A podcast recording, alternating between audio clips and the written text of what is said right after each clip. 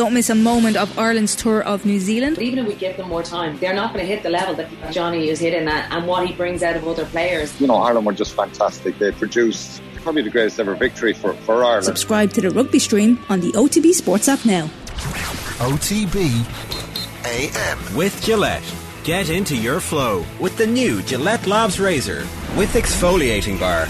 Okay, so as you probably know by now, the Northwestern Wildcats are going to play the Nebraska Cornhuskers in the Aer Lingus College Football Classic at the Aviva Stadium on Saturday, the 27th of August. You can buy your tickets right now. It's going to be an absolutely fantastic day out, and I'm delighted to welcome former NFL player and presenter of the NFL show on BBC, Jason Bell, back to the show. Jason, how are you getting on? I'm doing well. And I'm a for, former college football player, so this all makes sense. Well, talk to us about your college football days then. You are a, a star of the lecture halls of UCLA, I understand. I was, I was. I've never heard it put that way before, and I like, yes. Um, UCLA, it was probably one of the greatest experiences of my life. I mean, even though I played in the NFL for a while, we all used to talk about our experiences in college, in college football and it was a great time. That's why I'm so excited to watch this game. I know what those players feel like on the field playing together. And now that they get to play in Dublin, I wish I would have been able to do something like that. That would have been something I remembered uh, my entire football career. So this is this is great. You know, I'm I'm excited about it for the fans, but as a player, I'm always thinking about uh, how they view things. And I know this is going to be a great experience, and that's why you're going to have a good game. Uh, what sort of player were you in college in terms of uh, the notoriety that you had for your qualities? I mean, I was, I, I, I think I was a good player. I was always a starter. Um, we were a really good team. We won the Pac-10 championship twice. Uh, we were the highest I, we ranked. Were, we were the number three team in the nation, number two team in the country. And yeah, I played well. Uh, really just a, a, guy that was out there. I was a worker, so I was trying to outwork everyone. Uh, trying to, I was team first all the time. So I'm still friends with so many of those guys. So it was, uh, it was, uh, I, I, left it on the field. I, would like to say. Uh, could Could you explain to us what the, the, geography is of UCLA to where you grew up? Because you're from Long Beach, as, as far as I know. So is UCLA yes. your, your college team, and, and is, is it like playing for the team you supported as a kid, or or how how does that work? Yeah, you have two teams you basically support, and that's UCLA or USC. And my entire life, for some reason, I loved UCLA, probably because the basketball team and my dad loved uh, college basketball and professional basketball. So I remember watching UCLA when I was young, thinking, man, I would love to play there. And then it and then it happened. I had the opportunity to go there. So always been a UCLA fan uh, walk around the streets of London with a UCLA sweater on all the time. uh, what sort of basketballer were you? Terrible. Right. I could not play basketball. Yeah, I, I was made for football, okay. and I was made to run backwards. I mean, that's that's all I was good at. it's a pretty important gift for one side of the ball, right? It is. It is. It was everything that I, all the skills I had or specific to being a defensive back, so it really worked out for me. That period of time in your life, as it is for every college player, is really interesting because you've got your scholarship, you've got a bit more notoriety, you've got loads of people coming to watch your games. How big and how important is the challenge of trying to keep your feet on the ground at that moment in, in a young man's life?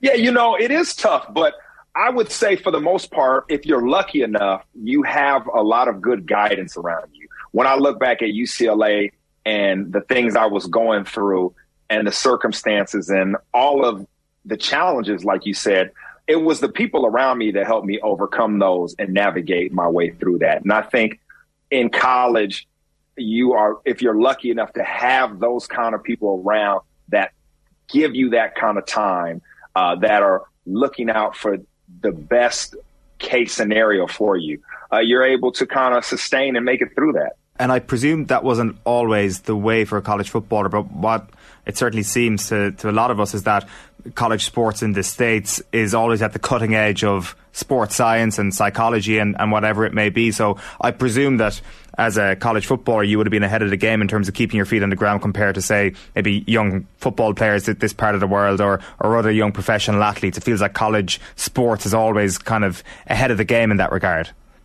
Yeah, I can only speak to my experience at that time. And yes, uh, we, we did at my university, UCLA, uh, we had the resources to really help you uh, go through and navigate whatever you had to do to, like you said, keep your feet on the ground. So, yeah, I mean, I, I felt that way at UCLA. Uh, am, I, am I right in saying that injury was, was an issue for you at, uh, during one of your years in college? Yeah, I almost, I basically missed my last year of college because I had a heel injury. I had surgery and it didn't heal right, and I missed the entire year. Actually, thought my career was over.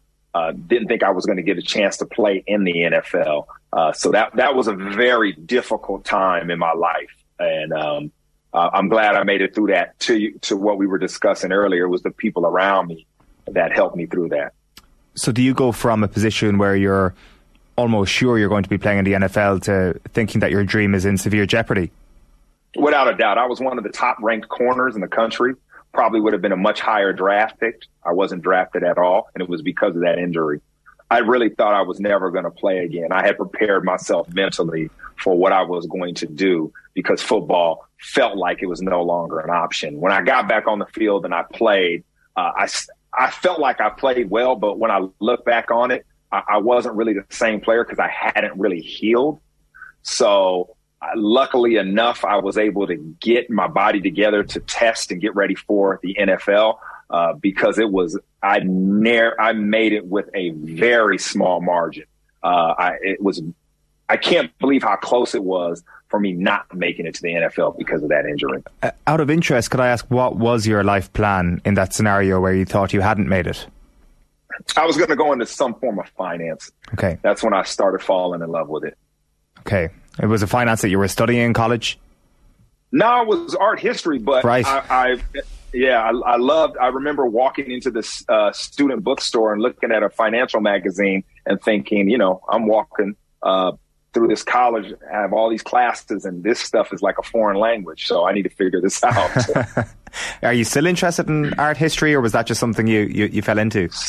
Still interested in art history. Love art. Um, love spending a lot of time in different museums. Uh, just fascinated by it. Fascinated by artists. I am just such a fan. I can't believe people can look at something and create out of nothing like that.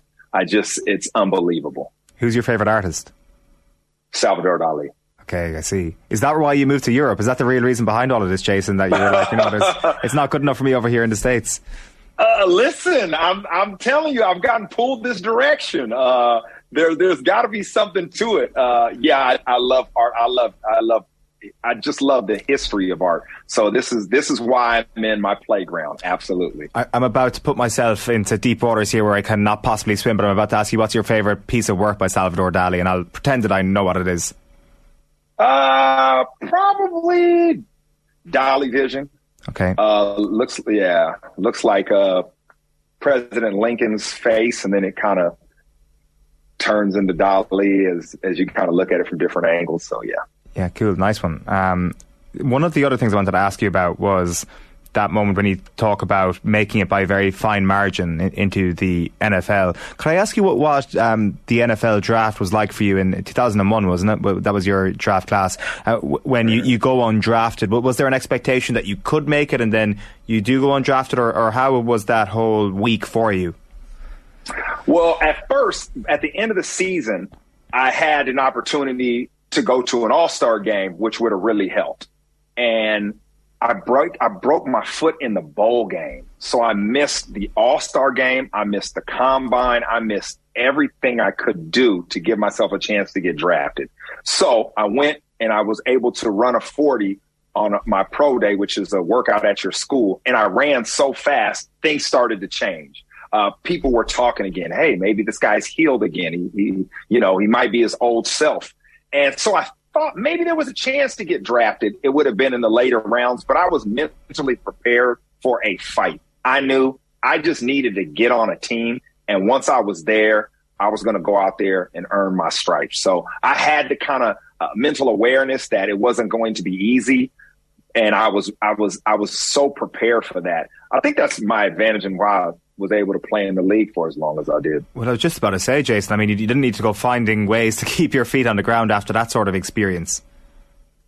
Yeah, no, it's it's you know, it's funny the things that happen to you, and you look back and you think it couldn't have gone any other way, and it really prepared me for a lot of things that uh, came up in life after that. So I'm, I'm, very grateful. It was it was a struggle, but I am very grateful uh, for that experience. Yeah. Because I've often, I've often wondered how that weekend goes for people who are low down through the rounds in, in the NFL draft. If, it's so well choreographed that you are expecting the call, but you're you are sitting there by the phone all weekend in, in case it does ring.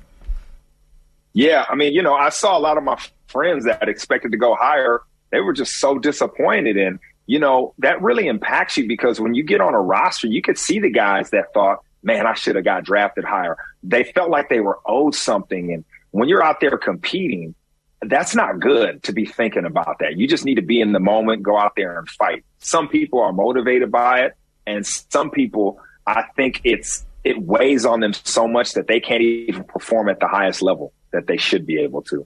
Okay, very interesting. Um, okay, so we're a couple of weeks away from the College Football Classic here in Dublin, Jason. Where in Dublin will we meet you for a pint beforehand?